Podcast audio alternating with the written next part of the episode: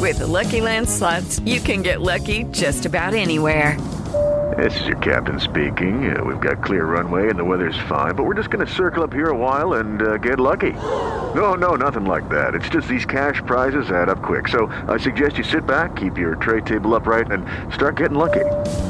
Play for free at LuckyLandSlots.com. Are you feeling lucky? No purchase necessary. Void where prohibited by law. 18 plus terms and conditions apply. See website for details.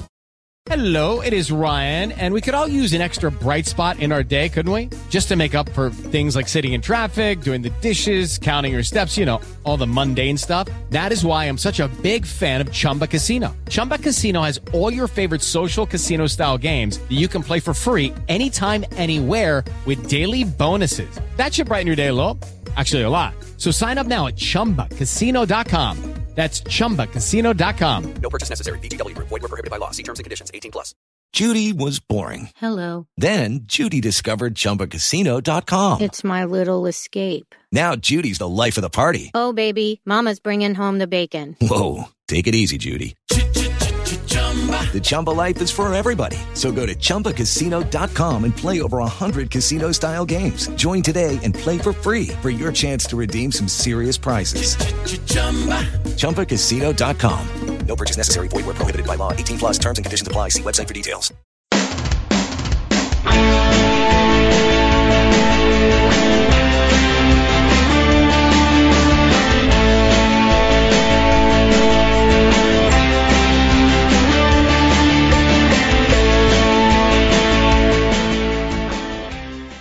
Hello, everyone. My name's David Edgar. I'm the host of Heart and Hand, the Rangers podcast, and welcome to a special winter break Q and A edition. Now, with no football or real football, no Rangers anyway, till next week, we thought we'd ask the people on the chief executive tier of our Patreon to submit some questions and have a jolly good hour chewing the fat, going through them. And joining me today is the leader of the Dork Army, the king of the tactics spods himself, Mr. Adam Thornton. Adam, how are you? Just a week to go till we get Rangers back.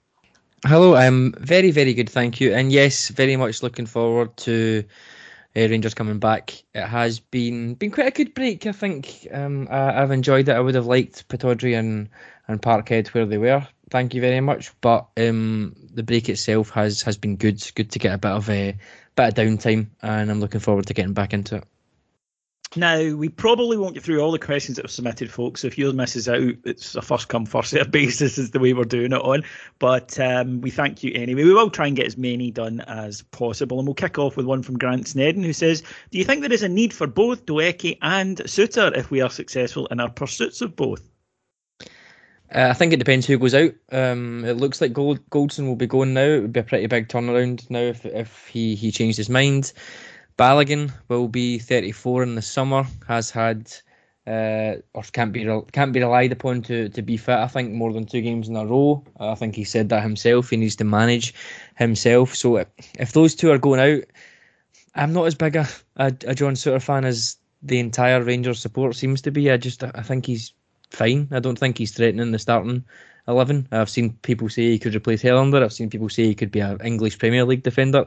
I think he's just okay. He's played half a season at Hearts. I think people are, are getting a little bit ahead of themselves based on uh, not a huge amount. So for me, he's coming in as a backup to start with. If he improves on that, absolutely fine.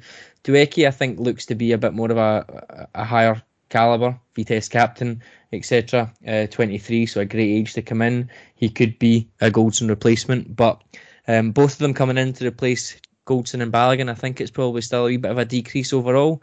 Um, you'd hope that Helander stays uh, as well and kind of talks those two through it. I think we need those three um, uh, in addition to obviously Bassey and King. Yeah, there's a couple of things about this. Like, first of all, with pre-contracts, you're planning for next season. Brilliant if you can get them in in January, but you've got to go on the assumption that you probably won't. So you are really signing these with a view to next season. I don't think Gio is particularly keen on players who need managed, Adam. I think yeah. that it's, it's something that um, we saw with with Al McGregor. It was something that didn't really get pulled, um, um didn't really get mentioned that much. But when he initially arrived, one of the things he said was, "No, the goalkeeper needs to play every week, and if he can't, then he can't play." And obviously, Al McGregor can, uh, as we've seen. So I, I think that might apply to defenders as well. I don't think Gio wants to be changing his centre backs game to game because they can't play two or three in a row. So that might explain why maybe Balogun would be going. I think Phil's been unlucky with injuries, but we still have to take into account that he, he has missed a chunk of each season that he's been here, but he's still a very, very good player and, and he's one you want in your team.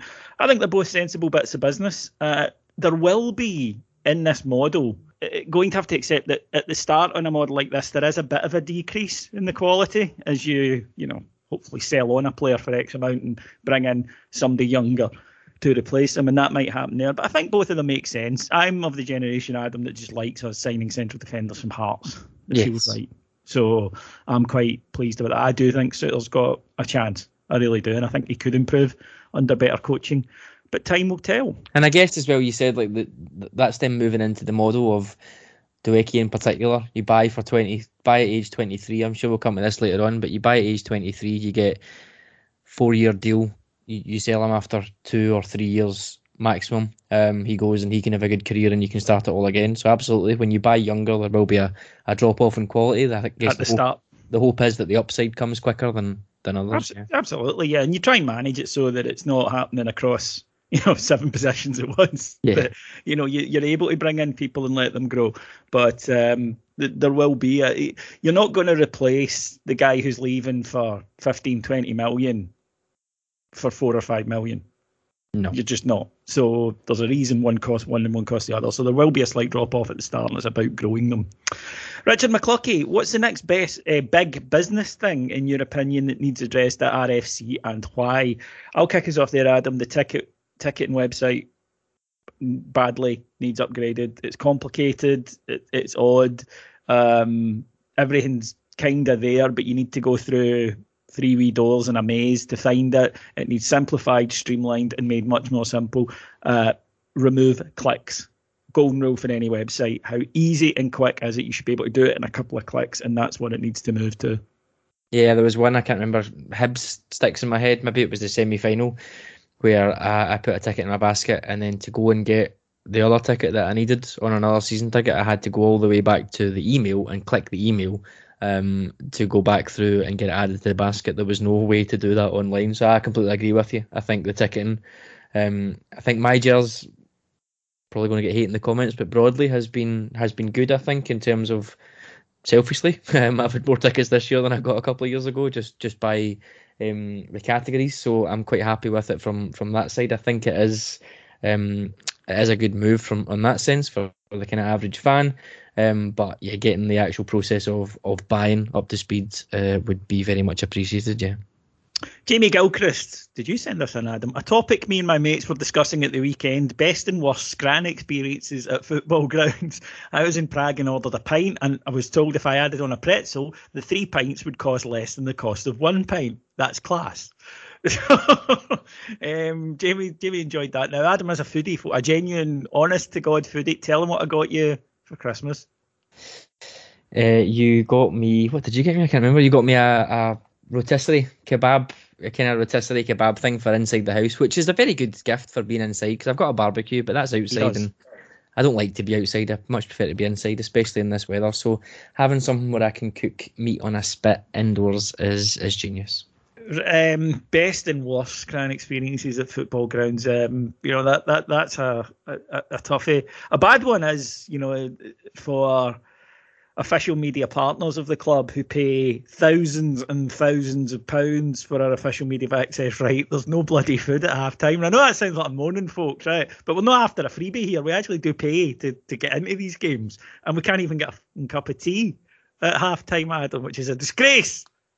No water either. Basic No, human what- right. Yeah, you know, uh, so th- there is that. Uh, uh, oh, there's been some some toppers when I've went to junior ground. Uh, one would be it wasn't following Rangers, it was following Kilwinning Rangers, my local junior team. Burgers in inverted commas, and it was uh, square slice with a bit of cheese on it for the cheeseburger, and you know the processed cheese, which Yeah. was an interesting combo. Most certainly did not count as as a burger. The best probably had was in um, you were there with me, Brondby. When That's true. Yeah, it was like the noodles and uh, you know, it was like a beef, a beef, a cold beef noodle salad. Very Scandinavian. We won't heat it Yeah. up for you. We'll have all this fresh food, but you're eating it cold. Oh, and I Um, mean fruit and all the rest of it and stuff. It was it was some set up there. Uh, That was definitely the fan. That's good. definitely the fanciest I think I've had in terms of best. Um, I was going to say I'm sure if I've had a sausage or two or Germany, but I'll, I will ditch that that joke. um, certainly Hertha Berlin or Union Berlin. I'm sure I got a currywurst at the game, which um would be one of my top five foods anyway. So I'm going to go for that. Here, I vaguely remember the the Murrayfield game that we played against Hearts. I'm sure Yeah. they had the the nicer and uh, nicer um, takeaway stands outside the game. There, I'm pretty sure I got a decent burger there, but yeah, few and far between in this country, I would say. I always enjoy the Bridie at Dunfermline. It's a, a a nice bit of business. The Bridie there, um, they go quite quickly, so you need to go before half. You know, you need to go at the start of the game, or they're gone because you know their fans were, were like gannets, man. So you've got to you've got to get that. Then if you wait to half time, you probably won't get one. John Smith asks, "What's the best and worst away day you've ever had, domestic or European?" Oh, I'll give you a moment to think about it. Best away day for me, Kilmarnock, 2011, when we won 54, was just wonderful. I was actually in the home end, so I don't know, does that count as technically away day when you're in the home end? But um, remember saying to my mate, right, keep the heat. If we score, we're in territory, shut your mouth, and we'll celebrate at half time. No bother, David. 30 seconds in, Big Kyle laps onto one, you know, lifts it over the keeper, and the two is just because we were so tense, like, yeah, and then we kind of sat down, but then realised that 80% of the whole stand was doing the same. So that would probably be my best. I was at Helicopter Sunday, so it's definitely between the two of, of those. I was also on the home end for Kilmarnock, as as you said, but Helicopter Sunday for me has to be has to be best. I've never seen Rangers win away in Europe, so for that reason, probably still would be Helicopter Sunday, but I'm going to go with that. Yeah, worst, it would be a lower division one. I remember we went to play Annan and we go down, and Annan's a perfectly nice wee stadium that, park really, that's no built to hold a Rangers away support. So you get into the game and you walk in and, and we couldn't see. We, we just couldn't see, you know. So we walk a bit, couldn't see there, went behind the goals. You could you genuinely, if you were behind the goals, you could see the goal, but you couldn't see the the corner flags. So we had to eventually climb up on fences, and I'm sort of clinging to it like Spider Man, and I'm looking about and we're you know having this complete clusterfuck of a performance against Annan on a plastic pitch, and it's freezing. And then I see all these bears, uh, bears streaming out, and I was like, "Where are you going?" They went, "Can I see it? Game's on in the pub." And I was like, uh, "What are we doing? You know, is, is this is this what, what life is now?" And it, then it was, and it was just that realization of where we were at that time. So I think that you know, nothing against Annan, perfectly nice wee place, but oh, it was hellish. I few to entertain any banter um banter years recommendations on these ones for myself. So I, I've been Bratislava away was an experience. Um when I was what 19, 20, the weather was horrendous, so that would put it as bad. Obviously, the result was not great. Um, Two weeks, wasn't it? yeah, but you're away in Europe when I was 19 or 20, so I don't think I could really class that as a bad away day. Same with Progress, the second one, thankfully, it was a nil-nil, pretty rubbish game itself. Um, but again, it's a trip, so it's kind of um, good overall. Can I say Hampden? I'm going to say League Cup final 2019. That is just lasered into my brain as as being um, the worst I've felt. You were so drunk. Uh, so drunk and so fuming. So um, I think I'm going to go with that. Uh, I just remember, I remember yeah, we will share a, a moment between us. I remember you said something to me, and I said, Adam, I'm not talking to folks, I don't drink. I said, I'm not talking to you tonight. I'm just talking to the drink here. I'll talk to you tomorrow. And you sent me about 25 increasingly angry messages. Why won't you talk to me? Oh, I was furious. You were, he, he was. uh, he was a little. What's that line in Pulp Fiction? He was a mushroom cloud laying motherfucker at that point. He was angry. Oh, it was yeah. That was, was just one of those one of those ones that just stung for weeks and months after it. Um, yeah, straight into a Still- pandemic as well, which was good. Still does a bit. Although thankfully we picked up a bit from there. Yes. Yes, we've been pretty good since.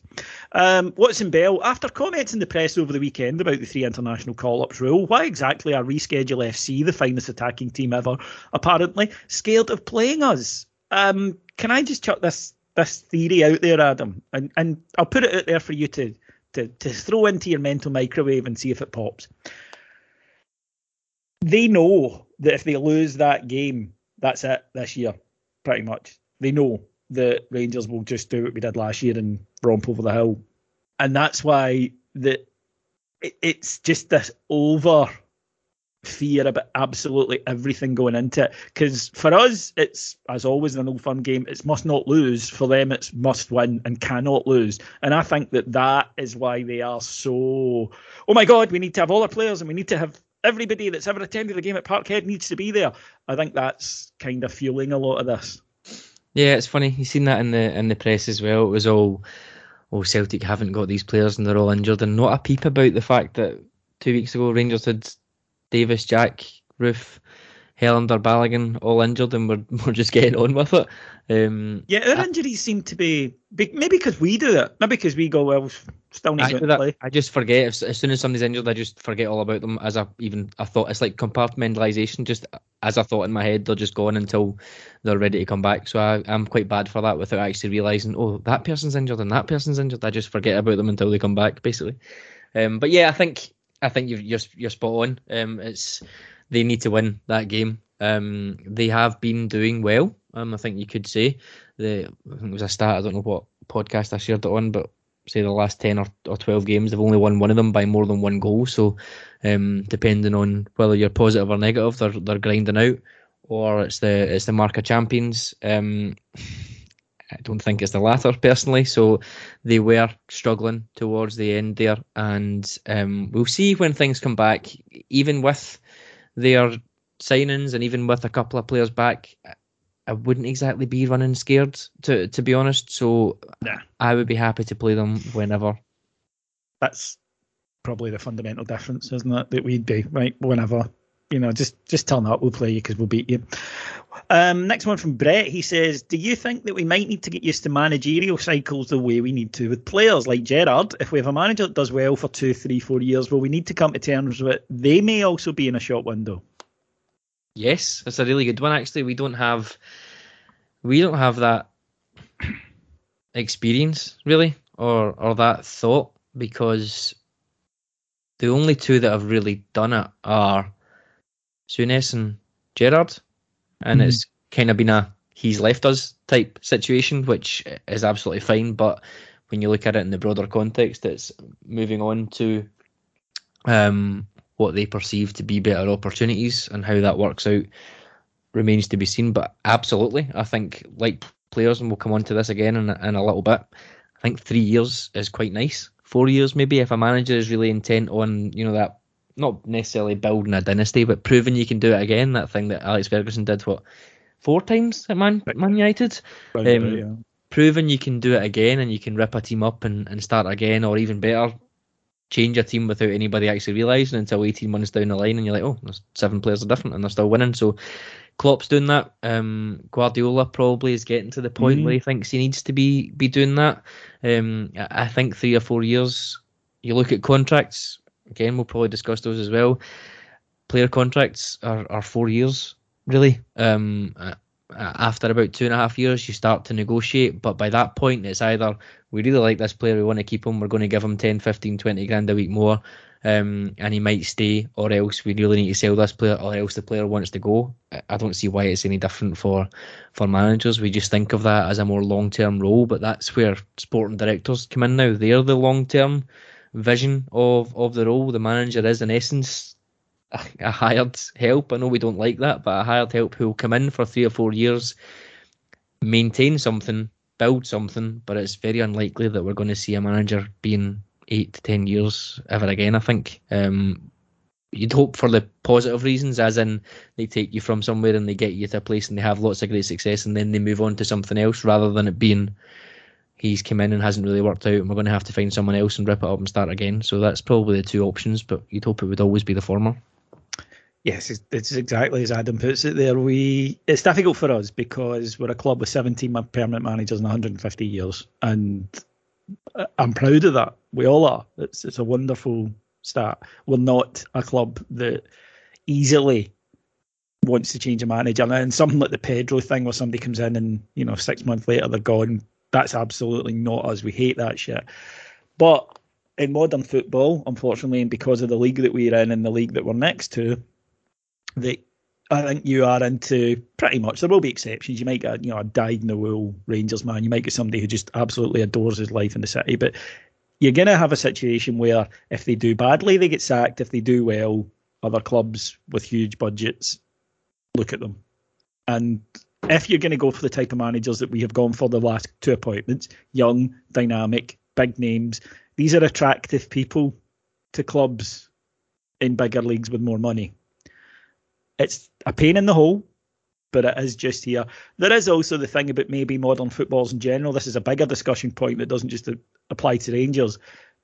After two, three years, they stop listening to managers because it is becoming rarer and rarer.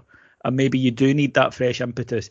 And probably something that backs up what we're saying is look at the difference between the way the Gerrard team was playing and the way the, the Van Bronckhorst team is playing. Same team, same players. So the only thing that's changed was the message, and I think that sometimes it does need that freshening up. Uh, Big William Style says, Do you think the sale of Patterson might improve the chances of getting new deals agreed for the likes of Aribo, Kent, and Morelos? The situation with Goldson hasn't been ideal this season. I would not want to go into next season with several high quality assets running their contract down. I don't think we will be. I think that they will either re sign or go in the summer. Um, exactly for the reason that you said. I don't think Rangers want to have this hanging over them. But this is kind of the problem with giving players these deals. And Rangers were in a unique situation where at the start of last season, uh, when uh, and the start of this season when these guys had two years in their deal, the idea of getting rid of them, there was no chance because we have been success starved. You can maybe be a wee bit more um, unsentimental, Adam, or, or a wee bit more no, no, you know, he can go and we'll buy somebody else when there's lots of trophies on the sideboard. But because of the decade we'd had, it was no keep them. We need to win stuff first and then worry about it. But that won't be sustainable. You can't keep signing good players and, and letting their value decrease to, to zero. That's that's not the model that, that Rangers have repeatedly told us they want to do.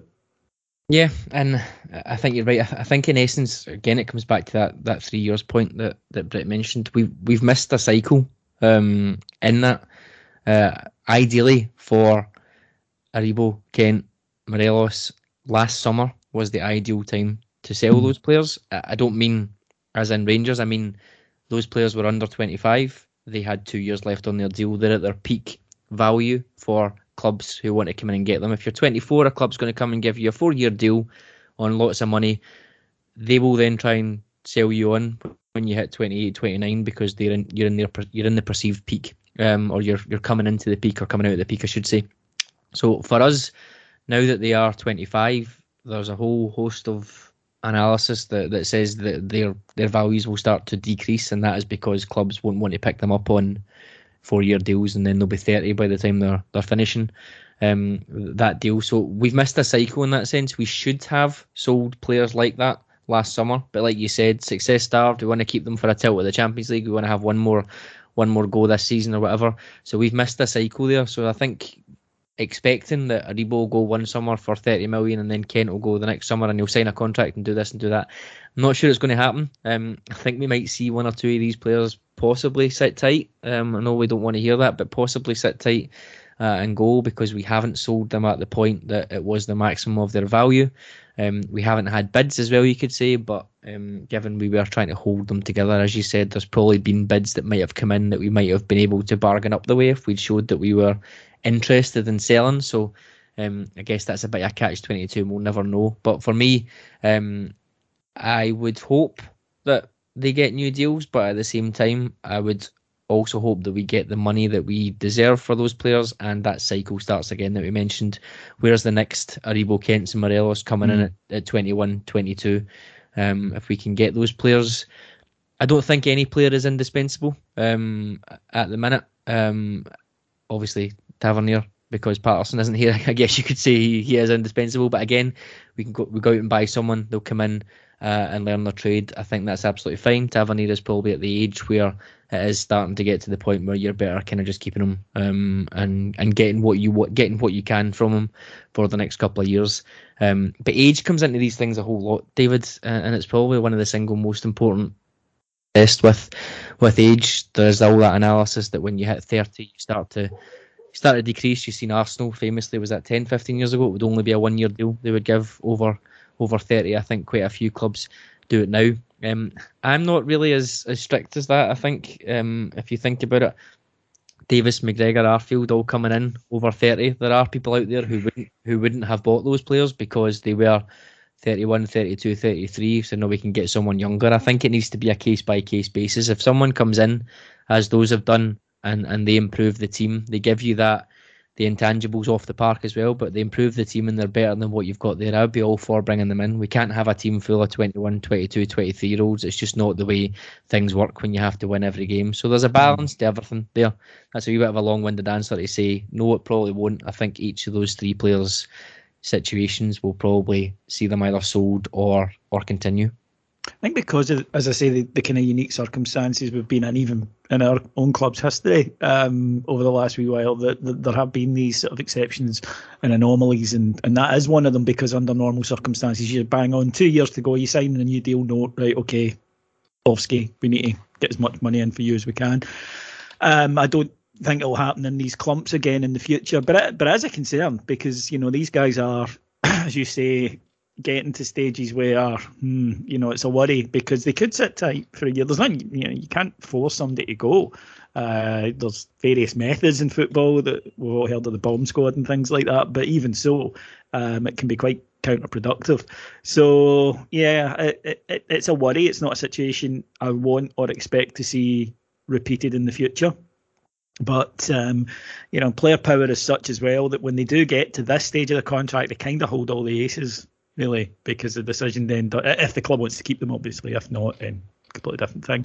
But uh, yeah, we'll need to to sit back and, and see what happens with that. But I, I wouldn't want to be in a position, Adam, in three years' time where we've got four or five players running out of contract. I get why it's happened this time, but I don't want it happening again. No, I think we need to, like we said, the, the cycle needs to start now. And any, player, any players that we're bringing in now, we're bringing them in in four year deals, it needs to be with the intention of we're going to keep these players for two years, sell them at the maximum, or we're going to try and get them on a longer or, contract. Or they're going to sign another yeah. two years. Yeah, yeah, exactly. No, totally agree. Um, Stephen Johnson asks, who do you think will be our goalkeepers next season? McGregor and McLaughlin both out of contract, and McCrorie still largely untested. Um, I think McLaughlin will still be here next season. McGregor, if he keeps playing the way he's playing and his body holds up, then I don't think they'll probably look at at him or Davis until way towards the end of the season. And I think that both players know that and are cool about it um, because of age and, and, circumstances. But that, as Adam mentioned in the last answer, that's pretty standard in football for a player of that age. Uh, so, yeah, I wouldn't rule out the possibility that both are still here this uh, next season. McCrorie's an interesting one. You know, his his career has has you know a lot of promise, and a lot of people rate him very highly. Went out, and loan to Livingston and did okay without, I think, really, you know, you know, turning many heads. But that happens at that that age. He came in for those two huge matches, and I thought did very very well in both of them. Um, so if we are going to sign somebody, he needs to be better than the two, because I think at least two of that three will remain. Um, he needs to be better than them. If not, why you bother signing them? Um, and that's why some of the names mentioned. I know that, for instance, Zander Clark was was linked in. Look, you know, really good SPFL goalie. He's not a Rangers goalie. Sorry, you know, I know he's a big Rangers fan, good guy. Wish him all the best, but not Rangers goalie. Um, and that's my that's my only thing, Adam. If you're signing a keeper, just make sure he's better than what you've got. If you can't get better than what you what you've got, or you won't pay for better than what you've got, there's no point. Yeah, I think I think McGregor might go this year. Um, I'm not really sure why. I think he might just, um, especially if we win the league and things again. I think that might just be time. I know we've got the Champions League hopefully coming up as well, but for me, I think he probably might just think the time is right this summer. Um, I I, I don't know if I'm in a minority or not, but I would be absolutely fine with John McLaughlin as as the goalkeeper for a couple of years. I think he's proved he's literally not put a foot wrong. I can't think of a actual single mistake or even misplaced pass from memory that, that he's done. He's he's just not Alan McGregor, which isn't a bad thing. Just the, the fact that we can just pick up the phone and go out and get 25 year old Alan McGregor regen. Um, I think we're living in, in fantasy land. I think McLaughlin's fine. McCrorie to, to be the second choice, I'm absolutely okay with that as well. I don't have an issue. He was really good the two games that he played. I know it's a small small sample size, but next year if it was McGregor and yeah, McLaughlin and McCrorie, fine. The the rumours of Siegrist uh, doesn't really do anything for me. Uh, he would get in the way of um, McCrorie's development or McCrorie getting any minutes, etc and I would prefer to have McLaughlin, given he's been here for two years and he's used to it, and he probably deserves deserves a year or two um, as the number one. So even if McGregor goes, I'm not sure it's a hugely priority position for me. Yeah, like I say, if if there is an Allan McGregor regen kicking about in a league somewhere for two million, brilliant. Absolutely, there, there, tends not to be. Uh, again, it, it's part of this thing with us that because we've got this line of you know Woods, Goram, Klos, McGregor. That's unsustainably ludicrous. God, even teams in England with millions and millions of pounds can't boast that. Um, it, it's incredible, really, when you think about it. But it does put pressure on whoever comes in. And you know, McLaughlin, I think, has the temperament to be a Rangers goalkeeper. I think he, yeah, as I say, if we can get better, brilliant. But if not, I wouldn't be chasing him out the door. No, um, definitely. Um, Gordon Robertson, what do you think of such events as the Weekend of Legends? A crowd of us are going to hospitality. Could you perhaps organise a heart and hand event on the day? Gordon Robertson. Well, not on the day, um, because it would clash. And, you know, I wouldn't want people to have to make choices between coming to see us or going to, you know, whatever event Rangers are running. But we'll certainly do something to, to celebrate the 150th Adam. I quite like the Weekend of Legends. I think the game looks looks pretty cool. Yeah, definitely. Um, I'm I think it does look great. Uh, I think these events are, are brilliant. The more of them, the more of them, the better. Absolutely. Tommy says, "What's your top three non-Rangers podcasts?" There are other podcasts. Yeah, I don't really know what that means. No, I'm joking. Um, top three, no surprises for me. The Athletic Football Tactics podcast um, uh, is really good. Michael Cox, ex of the Guardian, uh, is on friend that. Of, friend of the show. Friend of the show, yes. Um, every week uh, they do a kind of tactical breakdown of one of the Premier League teams or some sort of trend, etc., which is is really good. Um, 22 Grand Pod. I don't know if we've spoken about this one, David, but it's um, you know, obviously that Rakes song from I was going to say years ago. indie music, yeah. Yeah, it is based. That's basically what it is. Um, it's a kind of look back. It is the guys from the Rakes that um that host it um, and they look back at 2001, 2008, which is kind of me just growing up really from 16 to 25 or whatever, and they get people on. They've had Hot Hot Heat on, uh, the Cribs, oh, that's, um, that various, various other ones, um, Klaxons, NME editor was on uh, a couple of months ago from from kind of 20 years ago as well. So um, I don't listen to it all the time, but I always have a have a good um, listen to it as well. It's the it's not the the Rakes. Sorry, I was getting confused with the song there. It's the guys for the Paddingtons that, that do it. Um, and uh, it is quite a good listen. Um, other one I will go for is probably Tifo. It's more of a kind of YouTube slash um, podcasting, but they again look at little bits and pieces from um, European football, mostly the Premier League, and it's available on podcast, and that's that's quite good as well.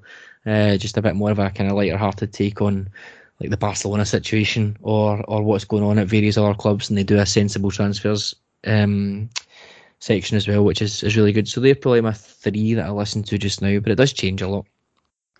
Mine's are non-football, and to put it in context, folks, I'll do three or four shows every day um, about football. I will, um, you know, sit and talk about football pretty much all day with the people from Heart and Hand and the listeners and stuff. So at the end of the day, I'm kind of footballed out, um, and I'll go for yeah, history podcast generally. Um, World War Two. I'm a man in my mid forties, closer to World War Two. Uh, there's a good one with uh, James Holland and uh, pub landlord guy. What's his name? Oh, you know the guy I mean, don't you? Al, Al Murray. Al Murray. Um, there's a World War Two podcast. It's very good. There's a series by a guy called Iain Dale on the prime ministers of the UK and Uh, he also does one on the president um, of the UK, but I'm such a presidential geek that I'm like, I know more about this than the experts that you get on the. So that one can I, I sat and listened to it just to go, no, that's wrong. No, no, no, no, he didn't do that. No, no, sorry, no. But um, that one, and then there's uh, one from Slate, uh, a series called Slow Burn that does various kind of US scandals that's worth a listen as well. Uh, Ewan Third, he says, with a squad overhaul looking likely in the summer and we could lose goalkeepers, defenders, Davis, and some other sales, should fans be prepared for a transitional season next season? Yeah, realistically, maybe, but we're Rangers, so let's just be honest about it. Whether they should be, they won't be. End of story, I think.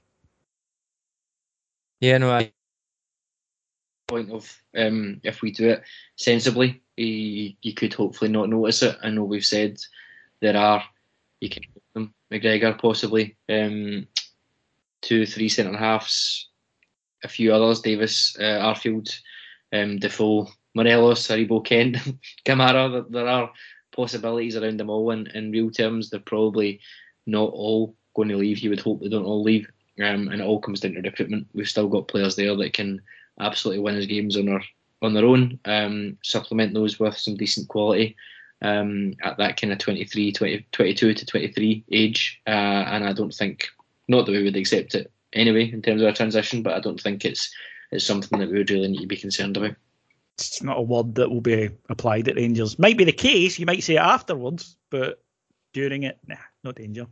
Um, Scott Watson, in three to five years, you expect the Patterson sale to marked the start of a well oiled treadmill of talent developing, getting involved in the first team squad and becoming sellable assets, whether or not they've actually been sold in that time frame, and with no expectation they would be at the same fee, or is it a bit of a one off? Patterson didn't go out on loan at all while he was with us. Is there a lesson to be learned from that, or was he just such an exceptional talent um, that there's no transferable lessons to be learned from his case. That's a great point, Scott. Yeah, you know, ideally it's it's a great model, but we, we said for a while that Nathan Patterson is one of these generational talents that comes through. I mean, the last one really was Barry Ferguson, uh, to be honest. And again, you know, Barry Ferguson was a guy that Dick Advocaat saw videos of at age 18 and went, nah, he's, he's going straight to my first team next season. That doesn't happen very often as an exceptional player that that does it. I think that if players are going to get, I think there's an age where loans stop having a use. Yeah, I, I don't really like guys at you know 22 being sent out on loan for development. It's like, come on, right? Uh, uh, by that stage, they should be in the first team squad or they should be off ski. Um, so I think that it's horses for courses with each individual. But I suppose the, the other side of that, Adam, is that are you really going to get 16 million bids or around that or you know whatever as he says it might be for lower. For guys that I mean Nathan Patterson made four starts this season. It's it's incredible really when you look at the actual they are buying his talent. They're not buying a demonstrable track record yet. Yeah they absolutely are and I think we need to also bear in mind that fullbacks are very very very fashionable just now um, and Scottish fullbacks are very very very fashionable just now so I think there's a little bit of both there. We also never really take into account the impact of Brexit and, and these things. England, English clubs, you've seen Hibs, uh, a couple of hours doing partnerships, etc., with clubs down south. This is so that they can get British players in. So Patterson would have been ticking a lot of boxes for Everton on top of how good he is. Um, a player like that coming through an academy in England, you're probably talking about 30 million before you even need to talk, um, before they even come to the table. So the fact that they can get him for 12 million, going up to, to 16, uh, potentially more with sell-ons is is great. So that's a good benefit for us that we can have that that supply chain. But in terms of that development thing, I think there's three three tiers of player, probably four now. So you've got the the B team, um, and then you've probably got players who we think can play a little bit further up the ladder in terms of championship, etc. And then we've got players that are probably better than than that, but we're kind of starting to look to put into the shop window, maybe like McCrorie uh, and Middleton, etc., that we want to get to clubs in, in the SPFL. They might come back if they're young enough. They might come back and have an impact in Rangers, but generally, I think that's putting those players out with a with a view to hopefully selling them them on. Um, and then the fourth category, which Patterson undoubtedly was in, was you don't have to go on loan because you're good enough to play for Rangers from pretty much the first appearance that, that you had two years ago. Um, it, it's I think it's as simple as that. There will obviously be people that might fall into a couple of those categories, and we might decide that someone's better served going out on loan. But as we've seen with Patterson, I don't think there's going to be a bigger blocker in someone's way for a youth player coming through than Tavernier was. But he gets his chance, he shows what he can do, and when he does come into the team in those rare moments that he's injured, he doesn't he doesn't let himself down and he forces his way in by by any means necessary. I think it's the determination that's got him there as as well as the talent. So I think that's definitely going to be a, a shot in the arm for the academy. Whether we can do that every every three every year or so, um, I, am not really sure. The demands of being a Rangers player, I think, are are great. Um, if we got a Patterson through every five years, I think we would be doing fantastic personally. Um, I'm not expecting us to see a flood of players suddenly start to appear in the Rangers first team personally. Um, I don't have those expectations of the academy. I'm not sure if if we should have, but but certainly in terms of developing talent, I think we've got a decent a decent setup there. And if we follow those tiers, and who knows, even get the B team a little bit further up the league, a little bit further up the pyramid and, and start to do that ourselves, then I think um, I think we should start to see a bit more of an uptick, and we should at least start to see some more squad players coming in. Um, but someone like Patterson who arrives pretty much ready made, I think if we got one of those every five years, um, it would be great. But as you said, it was 25 years between um, mm. and, and Patterson. Yeah, it, some guys come along. Gilmour was another one, and we understand what happened there. But yeah, they they don't growing trees, unfortunately. Um, if they would, I'd be out planting several sycamores. But uh, we'll, you know, hopefully produce good players that some will go into the side and, and some will go for, for big money. Um, on that, Jordan says uh, this is probably a question that will only be answered by hindsight. But who do you think will be the next youth academy pro, uh, to really break through into the first team? I suspect either King or Lowry. I think it looks like it looks like King, doesn't King, it? Yeah, it does. Certainly with the the message from Ross Wilson that he'll be training with the first team. I'm not sure if it was exclusively or not, but certainly he'll be there. And obviously, we've just spoken about the defence there. There could be a gap opening up that um, if someone takes their chance, they could absolutely fill it in the way that Bassey and um, Patterson have done. So I think it would be King. Lowry, correct me if I'm wrong, anyone in the in the comments, or maybe James and Ross. I'm not sure Lowry is um, getting a regular game at youth level. It might be he was away in internationals or he might have been injured. He's certainly got lots and lots of talent, but I think he's maybe just a little bit too too young and, and maybe too technical, if that makes sense. He would have to wait a couple of years to really kind of build himself up in the same way that, that Stephen Kelly has. But who knows, players can develop at different rates um, depending on a huge multitude of factors. But he certainly seems to get quite a bit of hype. But if I was betting on anyone coming through, I would say it would be King. Gazmax says, uh, I've heard a number of Rangers fans comment on Gio being an upgrade to Gerrard. What's your opinion? I personally think Gio is a more complete manager. However, he has more managerial experience than Gerrard, so that's not to say Gerrard will get to his level. Uh, yeah, well, look, that's, you know, the it, there's a lot of kind of hurt and emotion uh, around about Gerrard's departure. And then the fact that Giovanni has started the way he has, which is just, you know, honestly better than we could have asked. We're Rangers fans. We know our, our expectations are ludicrous at the best of times, and yet he beat them. So eh, I can understand why people are, are saying that. You can be an upgrade for a situation without it being a comment on the individual manager. And by that, what I mean is was Giovanni Van Bronckhorst the better manager for us right now, where we are? And he, he could well be in the same way that would he have been a better manager for Aston Villa than Steven Gerrard does. That would be debatable as well. And I think that it's it's about where the club was. It's about the attitude of the manager. It's about you know have the players as as we say maybe kind of clocked off a bit. And you know Gerrard was struggling to get them back to the back to the start line. You know, he, he was struggling to get them up to that level, and we've seen that that increase straight away. So I, I think it's a tough one to answer. It could just be a situation, Adam, that happens occasionally in football where maybe these were the right decisions for everybody. Yeah, it's it's looking that way. I, I completely agree with your point.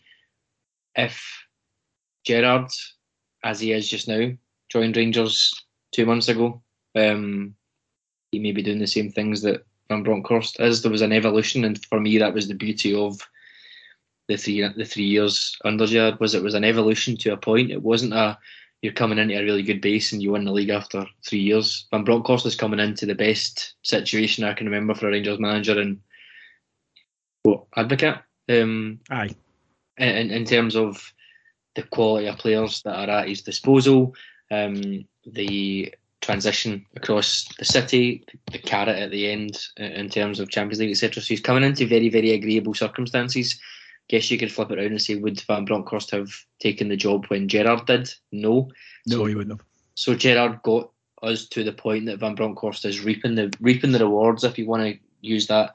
But I think you're you're right, situation wise, where we are right now. If you look at them both as they were, things are things are going well. Um, but there's a whole heap of context there that I think is that is that is missing. Um, whether Gerrard goes on to have more success, uh, I'm not really sure. Um, he will be Premier League focused, so um, our minds will always stray there. Uh, Van Bronckhorst might go there as well. It's it's really difficult to say who is a better manager than than anyone for me because the circumstances are are so different. I would say what Gerrard did winning the last title would be more impressive than what Van Bronckhorst would do winning this title. I guess if we're going to um, if we're going to try and bring it back to a little bit of context, but that's just me personally. Mm, but then Gio might improve in the cups. Exactly. So you Yep. know, it- it- it- so there are different things for for different people. Um, Stephen Brockett, when's ha- Hoggy and Cammy coming back? Uh, soon, actually. Um, Cammy very soon, and uh, Ian is moving towards it. There's stuff in their, their own lives that take precedence um, after what they went through. So it, it was always, you know, something that, that we had in mind. I don't believe in shooting your wounded. Uh, and yeah, keep your eyes peeled, basically, or your ears peeled. Technically, I suppose would be the thing. So um, we wish the boys all the best, and uh, we're looking forward to having them back on the airwaves. Graham Roy, we seem to be moving forward on and off the pitch now, and thankfully off the front pages for the wrong reasons. However, do you think that we need to try and tackle the perception of Rangers and our fans better? I get there are some people in organisations that will never change. However, should we and could we do better to help change or educate others? That's a tough one, Graham, because what it, the question presupposes that there are people out there who are neutral and who have their mind to change. And I've always felt that within Scotland, I used to think that. I used to think there was this great, if we could only get to this great sort of group of people who were neutral and see what the unfair press we were getting and see who we really were, then we would change the perception. And I realised over the years that it isn't the case.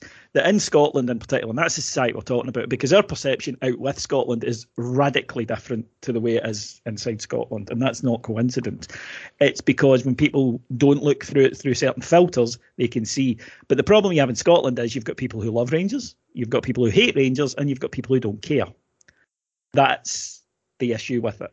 Now, given the situation in Scotland where the the way that politics is set up in the country, the way that that you know, if you like, civic society is set up, then Rangers fans provide a purpose to people to push their own agendas, and that's why they are not going to change. It doesn't matter what evidence you give them. Um, there's nothing in it for them to change, and they're not doing it because they genuinely feel that way. In some cases, it's because they absolutely hate us and they're bigots, but in other cases, it's because it's a productive area for them to achieve their goals, and that's to use us in the way that they use us as this negative, horrible force that you can blame things on. So, yes, you can try and, and correct it, but when minds are made up, you're talking at a wall. And in Scotland, that's the way it is, and I don't see it changing. Um, for me, it's a case of yeah, you you absolutely you know keep challenging lies and you keep challenging untruth and you keep exposing the hypocrisy, but you know, when, when we have these massive Twitter arguments and social media debates and the newspapers chime in, does anybody's opinion ever change? Really? I would say no, Adam. Even when it's pretty irrefutable evidence, people say, aye, but look at the Patterson stuff, for example. Yeah. Fabrizio Romano coming out and saying, no, it's this, no, it's no. No, you're making that up, sorry. That, that's a lie, it can't be that. Um, people want to believe stuff. When his agent said, well, How would you know? I'd negotiated this flooding deal. People we always talk about this it's it's no longer you don't have to be right now you just have to say something and and it has a it has an impact and people want to believe something and i'm sure there are people out there that want to believe things so much that they've convinced themselves that they're the truth i don't think you you change or educate those people i don't think they they really want to um I don't think we should be wanting to either. Personally, there will be people that will never agree with us, and I don't really have a problem with that. That's okay. What we should do, as you said, is um, continue to highlight the hypocrisy, and I think we do a very good job of that um, on on Twitter, etc. We we do that a lot, highlighting that hypocrisy, and every so often it does seem to catch a bit of interest from down south, down south, etc. Which which shows kind of how strange things are up here. But in terms of olive branches, etc., I don't think anybody really wants that. If I'm honest. No, and I mean one of the reasons I started Heartland and it's got us in trouble a few times is never be on our knees to people that hate us. You know, that's that's not something that we do here. We don't do. You know, we can make a lot of money if we did the Arsenal fan TV shite um, and you know come laugh at our pain, but it's just it's not who we are. So I'm the same. You know, it's like if anyone has an open mind and wants to have a chat, brilliant. Our, our Rangers fans are up for that. If they're just people with their own prejudices and they decide they don't like us and that they'll judge a whole group of people from a cross section of society based on the team they go and watch on a Saturday, then yeah, to hell with them. And uh, they'll be treated with the contempt they deserve, frankly. Um, Andy McKellar, if Gio is given funds this January, Adam, what area of the team do you think is the biggest priority to strengthen? For about the 10th transfer window in a row, I'm going to say, can I please have a number eight? Thanks. Um, box to box midfielder who can score goals uh, and create, plays would be key. Uh, preferably someone that can also shoot from outside the box. Basically, can I have George Albertz back? It's been 20 years and I... Yeah, could, could, could, could we have George Albertz back? Could, could we DNA clone him or something? we really should. I think I think we really have to at this point. Yes. Scott Arfield, that's the reason I'm, I'm quite big on Scott Arfield. He's he does he does well, but last year we got three or four months out of him. This year three or four games, I think, before he started to dip a little bit. That's not to say he won't come back into it um, in in 2022, but he was pretty good for, for that kind of couple of games under Van Bronckhorst, and then maybe faded a little bit. We can't. Is it is it perhaps a guide then that the fact that straight away he went into the team under Gio, so maybe you know Gio wants someone who can do that if Scott can't do it for the full season. Hopefully that would be my target. I know that we we need goals and we, we, we don't we don't not score goals if that makes sense, but we, we could score a lot more. Um, and I think most people are, are, thinking if we can get someone in to play that wide right position that, that will be able to bag 15, 20 goals a season, then great. Uh, I would counter that by saying whether he's fit or not, Kemar Roofe will score 15 or 20 goals a season anyway. Therefore, that is a little bit of a, a moot point. Um, but I do take it overall. But having someone who can link play like that from from deep in Aribo is is doing very well at that just now in terms of being that kind of number eight at some stages and moving to be a number ten. But I do think we need another one there that we can that we can rely on. If you have that, then opportunities are happening further up the park, and those players such as Morelos and Kent and Aribo will be receiving the ball in better positions because they've got someone that is going to carry it up to them. So um, I think that is that is a gap for us. Um, we have had a few players come in that we thought could do the job there, but we haven't actually had anyone come in that don't think are we still at the stage where we've not spent. I've lost track where we've not spent money on a central midfielder outside of Glenn Kamara. Um, there might be someone obvious that that I'm missing, but we, we need a bit of a bit of cash in there. And like I said, someone coming in who's 22, 24, who uh, is named Joey Veerman before he moves. Yeah, I was going to say yeah before he moved to PSV. Uh, Adam heartbroken, uh, along with several of my friends. Um, so basically, what you're accusing there is uh, a cow's logic. I heard you drop so, that in there. Yes. Smooth.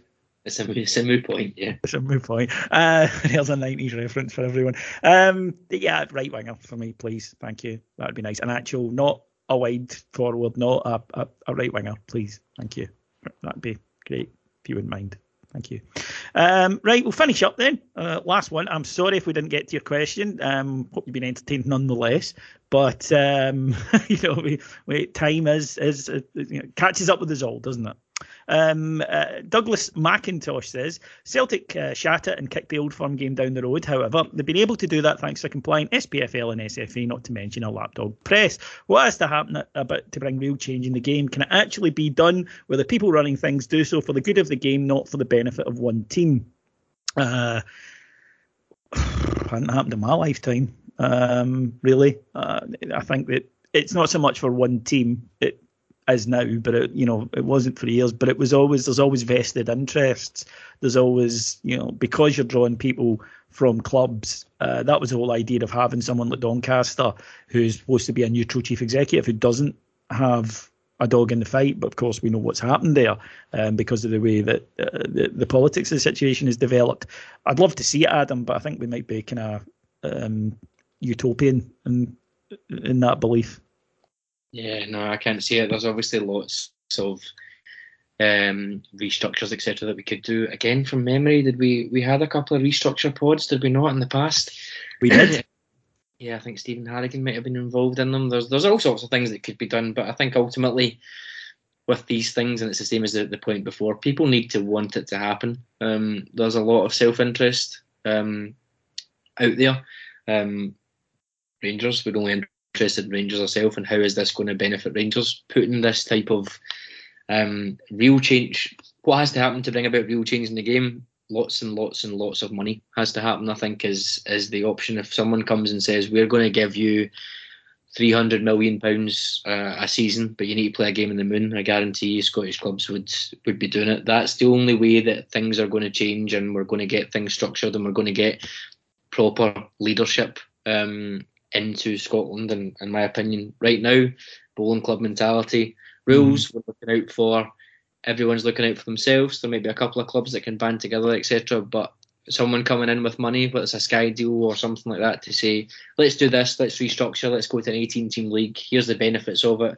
It's going to be a loss leader for a bit, but we reckon we can grow it to this level based on this, based on that. Here's money for academy, all that sort of stuff. That's the only way there's actually going to be tangible stuff. Everything else is just window dressing, I think. From yeah, you, see what happens. A hugely successful sports promoter, Barry Hearn, comes up to Scotland with loads of good ideas, and they send them packing because they've threatened their comfy wee rut. You know, yep. that's so there's a decision straight away. And equally, you know, just to, to show that we can at least try and step back and, and look at it honestly, uh, look at the, the reaction from us as a support about the winter shutdown being moved. It was 10 to 2 you know the, the clubs voted, yeah. and and Rangers fans were still upset and saying you know oh conspiracy and whatnot. Now, part of that is because of what's happened in the past, but it was ten to two. You know that I don't think in any organisation if there was a vote um, between a twelve person organisation and it was 10-2 that anybody would say that it's a shock that that's what happened. Now you can say about the reasons for it. You know, I note a lot of players are going out on loan from Celtic, but even so, that's kind of situation because we obviously wanted what was best for us. Um, and all the other clubs are exactly the same. They they want what they perceive to be. Now we might, you know, we might know that what they perceive to be best for them probably isn't. Um, they never seem to learn the lessons of getting into bed with one particular club. It, it rarely ends well for them. But even so, uh, that's what you're going to get, and that's why you need you know, in an ideal world, a kind of strong, neutral organisation who do genuinely just say, no, we're we're doing what we perceive to be the best. But as I say, I've never seen one, so I uh, don't know if we'll, we'll get one along. Right, thank you to everyone who sent in a question. I'm really sorry if we didn't get to yours, but I would just like to say thank you to everyone uh, whose question we did do because they were a very, very high standard. Adam, I thoroughly enjoyed that. Thank you for joining me. Yeah, very much so. It was really good. Thank you very much. It's been a pleasure, folks. Uh, we'll be back next week when, of course, we'll be looking ahead to the Aberdeen match as uh, Rangers return, and hopefully we get our heads down and go all the way to the title. If you want to join us on Heartland, you would have been able to participate in this, and you know what to do. Go to heartland.co.uk for all the information on how to sign up. And if you want to just cut out that, if you're confident you can negotiate it, just go to patreon.com forward slash hearthand and sign up for just 199 per month. Month, not week, month uh, you'll be able to get up to 30 hours of shows every single week. Trust me, we cover all things Rangers. As Adam said there, oh, I think we did a show on that. I think we did a show on that. We did. Right. There's a show on everything in there. You name it, we've got it. We've even got an interview with throw in coaches for crying out loud, right? You know, go and have a look. It's the best money you'll spend this miserable January. Thanks to our executive producers in London, Mike Lee and Paul Myers. I'll talk to you again this time next week, everyone. Stay safe. Bye bye.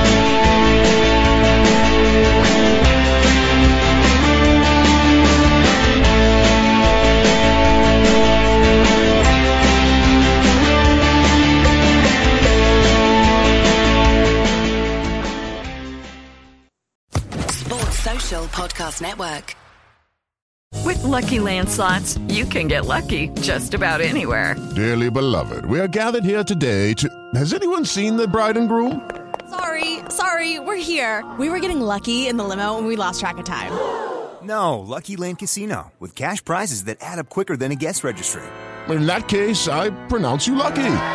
Play for free at LuckyLandSlots.com. Daily bonuses are waiting. No purchase necessary. Void where prohibited by law. 18 plus. Terms and conditions apply. See website for details.